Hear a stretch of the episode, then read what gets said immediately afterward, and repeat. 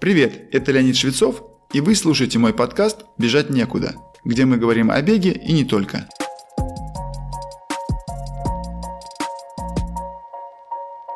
Несколько лет назад в нашей действительности появился такой термин, как беговой кемп.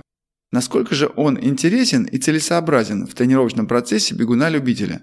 Размышления для поиска ответа на этот вопрос хочу начать с описания тренировочного сбора спортсменов-профессионалов. Ведь целесообразность и даже значимость сборов для этой категории бегунов ни у кого не вызывает сомнения.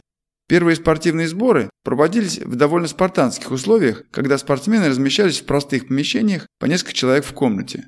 Вставали как в армии по команде, также шли на тренировку и на прием пищи. Конечно, распорядок был не такой, как в армии, но и сильно он не отличался. Удаляться с места сборов допускалось только с разрешения начальника сбора, да и то обычно имело организованный характер.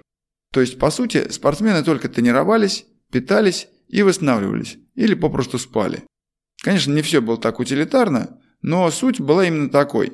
Чем лучше можно восстановиться, тем больше спортивной нагрузки можно выполнить. Первое как раз включает питание и сон, а второе – тренировки. А всякие отвлечения считались неуместными.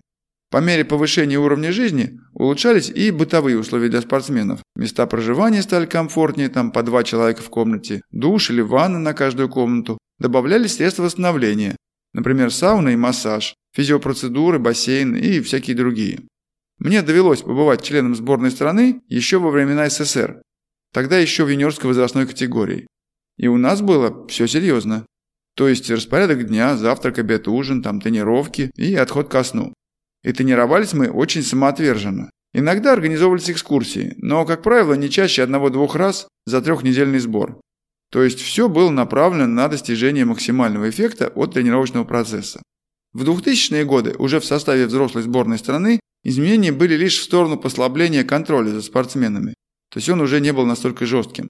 В целом он сводился к тому, что надо было докладывать руководителю о своих тренировочных планах и поездках, если они не соответствовали общим дням приезда-отъезда.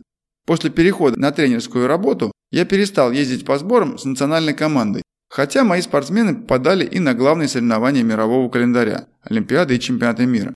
Зато новым опытом стало участие в кемпе для бегунов-любителей. И случилось это в 2015 году в Польше. Заодно в нашем обиходе появилось новое слово Вместо слова «сбор» стали употреблять англоязычное «кэмп» или «лагерь». Это был кэмп, организованный директором Варшавского марафона, и я был единственный не польский тренер. Общался с участниками на английском языке, даже прочитал две лекции и провел одну тренировку для всех участников. Это был большой кэмп, около 60 участников, и тренеров было аж 5 человек. Впечатление сложилось очень положительное, только вот работа тренера там была довольно напряженная. Надо было быть доступным для работы и просто обращения за помощью не только на двух тренировках в день, но и помимо этого на вечерних собраниях, всяких выступлениях и подобных мероприятиях. Поскольку я приехал с семьей, такой статус не совсем устраивал ни семью, ни организатора, поскольку я нужен был и тем, и другим. Но в целом нам всем понравилось. Причем положительные отзывы были и от участников. Один из бегунов впоследствии даже стал моим персональным учеником. Два года спустя мне довелось быть тренером на похожем кемпе. На этот раз местом проведения была спортбаза чуть выше Красной Поляны. Сам кемп был организованный компанией «Высшая лига». На нем было две группы триатлетов и одна бегунов. Понятно, что мои подопечные были бегуны, и здесь я мог дать им максимальную пользу. Правда, место специфическое. Высота почти 1400 метров над уровнем моря. Она накладывала свой отпечаток. Но об этом чуть позже. А пока хочу перейти к описанию преимуществ, которые дает участие в подобном кемпе, а также, конечно, и отрицательных сторон, ну как же без них. Сами кемпы для любителей бега, да и для других видов спорта, проводятся уже лет 10. Уровень организации разный, но есть одно общее свойство – все обещают пользу тренирующимся. Но есть как минимум одна проблема.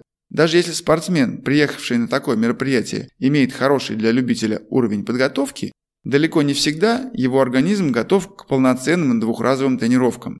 А если ведущий тренер этого не осознает, такая ситуация может обернуться минусом, а вовсе не плюсом для самого бегуна. В этой связи я вспоминаю случай, произошедший с моим бегуном по имени Александр. Мы с ним готовились к марафону в начале октября. И у него появилась возможность съездить на кемп в Эстонии в начале августа. Изюминка заключалась в том, что это был кемп с тренером по триатлону, а мой ученик собирался после того марафона как раз переключиться именно на триатлон. Вот он поехал на кемп в Эстонии, где тренер подключил его к тренировкам. И я не мог поверить, к своим профессиональным спортсменкам. И проблема в том, что даже самый быстрый любитель практически не дотягивает до уровня элитных спортсменок. А мой Саша пытался. Точнее, ему тренер сказал, катайся с ними. Ну ладно, на велосипеде возможен драфтинг, но бегать-то в физическом плане особо не легче в группе. Чтобы сократить историю, скажу, что в итоге мой ученик приехал домой сверхзагруженным, практически перетренированным. Мы не только вылезали из этой загрузочной ямы следующие 4 недели, но и фактически провалили выступление на марафоне. Точнее, он просто на него не поехал.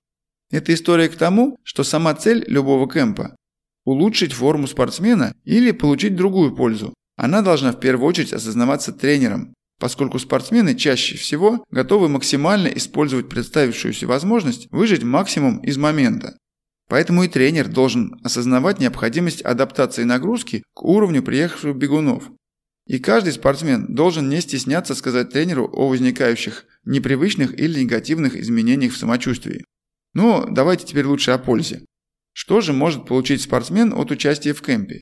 Первое и самое важное – это погружение в спортивную тренировочную среду с тренером и единомышленниками. Под этим подразумевается распорядок дня, как у профиков, возможность задавать вопросы по ходу тренировки или сразу после нее, когда ощущения наиболее свежие. Общение с другими атлетами, такими как вы сами. Словом, когда вы можете воочию увидеть, пощупать и почувствовать.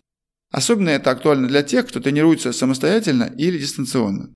Второй плюс – это более качественная возможность восстановления между тренировками. Ну тут понятно, ведь спортсмену не надо ехать на работу и с работы, и даже место тренировки находится, как правило, в нескольких минутах ходьбы от места проживания. Плюс, если кемп проводится на каком-то подобии спортбазы или просто комплекса для отдыха, есть возможность посещения бассейна, сауны, физиотерапевтических процедур, то есть использование дополнительных методов восстановления. Третий плюс – это возможность совместить отпуск с кемпом, то есть отдых всей семьей. Здесь уместно привести в пример кемпы, проводимые компанией «Высшая лига». Это торговая фирма и ее основной вид деятельности – продажа спорттоваров. Но ее владелец – это мой хороший друг Алексей Пшеничный. Он также является проповедником любительского спорта. И его идея в организации Обеспечить членов семьи участников кемпа интересным досугом, как правило, тоже связанным со спортом. У них даже есть приглашенный детский тренер, который занимается с детьми в первой половине дня. Согласитесь, это же классно, когда осознаешь, что приехав на тренировочный сбор, ты не полный эгоист, бросивший супругу с детьми, а предоставил возможность детям побегать, попрыгать под присмотром тренера, а супругу позаниматься с инструктором по йоге или пилатесу. Теперь о недостатках. Я сознательно не называю их минусами, потому что при должном внимании они преодолимы. Один я уже назвал. Это вероятность перегрузки из-за непривычно резкого увеличения тренировочного времени. И сразу же предложил путь преодоления. Хорошо заранее знать подход тренера и необходимость обратной связи с ним по поводу своего самочувствия. Пожалуй, он же является и основным. Остальные минусы достаточно индивидуальны. Самый распространенный из них – необходимость подгонять свои планы по отпуску и расходам под конкретный кемп. Но мы же тратим свои деньги на покупку спортивной одежды и экипировки. Платим иногда немалые стартовые взносы, то есть расходы на спорт есть всегда. И кемпы, организуемые той же высшей лигой, стоят немалых денег. Честно говоря, после того, как я побывал тренером на одном из их кемпов, мы попробовали организовать свой собственный. Причем, с одной стороны, провели его на Черноморском побережье, а с другой выбрали место, где участники имели возможность выбрать размещение и питание на различный бюджет. Качество кемпа получилось чуть ниже, но зато мы получили определенный опыт, а также дали возможность потренироваться с нами и тем, кто не мог позволить заплатить 70-80 тысяч рублей за участника, плюс 45-50 тысяч за спутника спортсмена. Однако, несмотря на бюджетность нашего кемпа, я бы не сказал, что его тренировочная эффективность была ниже. Более того, в процессе мы вовлекли еще двоих спутников наших спортсменов в тренировочный процесс. Это было довольно неожиданно и, конечно, приятно как тренеру. Я не знаю, остались ли в спорте они и дальше, но то, что они во время отпуска не просто лежали на пляже, а активно двигались, уже большой плюс. Несколько слов о продолжительности и месте проведения кемпа. Условный стандартный тренировочный сбор профиков варьируется от 3 до 6 недель. Понятно, что мало кто из спортсменов-любителей может позволить такой срок. Поэтому организаторы обычно предлагают кемпы от 7 до 14 дней. По моему мнению, даже 7 дней в такой атмосфере могут быть очень полезны. Но надо понимать, что существенно улучшить спортивную форму за неделю невозможно. Хотя бы просто потому, что закономерности физиологии не позволяют этого достигнуть.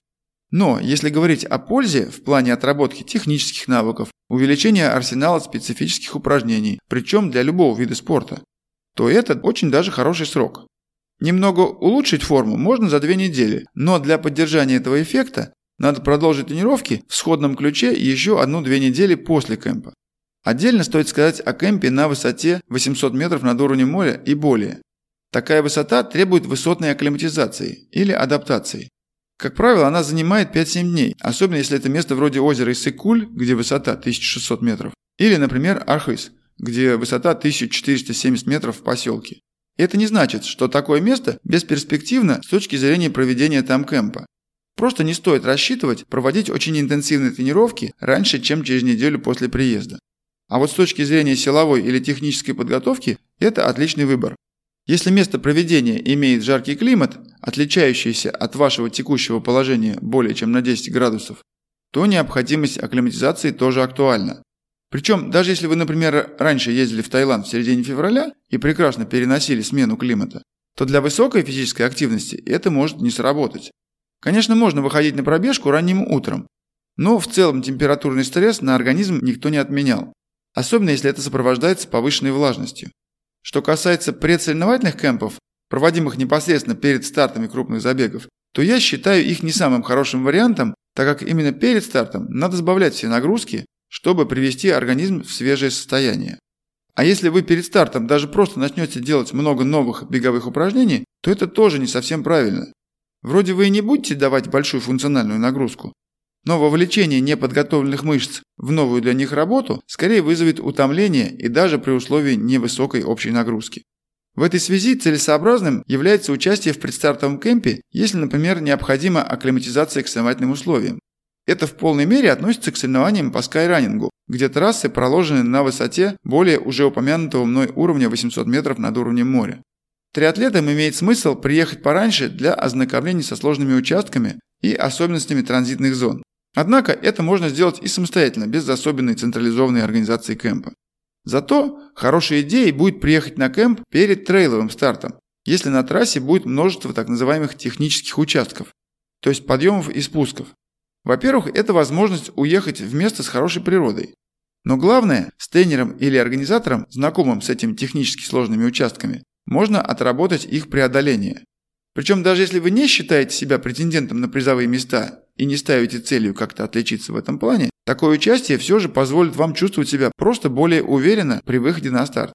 Я это могу утверждать довольно точно, потому что мне самому участие в трейловых забегах очень нравится. Но как раз умение пробегать каменистые спуски мне не хватает. А вот именно соревновательный дух, оставшийся с времен профессионального прошлого, гонит меня бежать быстро там, где это возможно.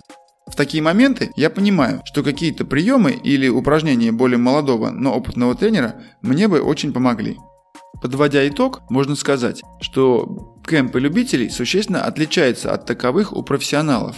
Но все же это отличная возможность разнообразить свой отпуск, встретить новых людей-единомышленников, провести время в единении с семьей в относительно новой обстановке, приобщить членов семьи к спорту и, конечно, улучшить свою спортивную форму. Но если вы вдруг не чувствуете себя готовым именно к беговому кемпу, отличной идеей будет попробовать участие в любом другом спортивном лагере с более мягкими физическими нагрузками. С вами был Леонид Швецов и подкаст «Бежать некуда». Буду рад вашей обратной связи.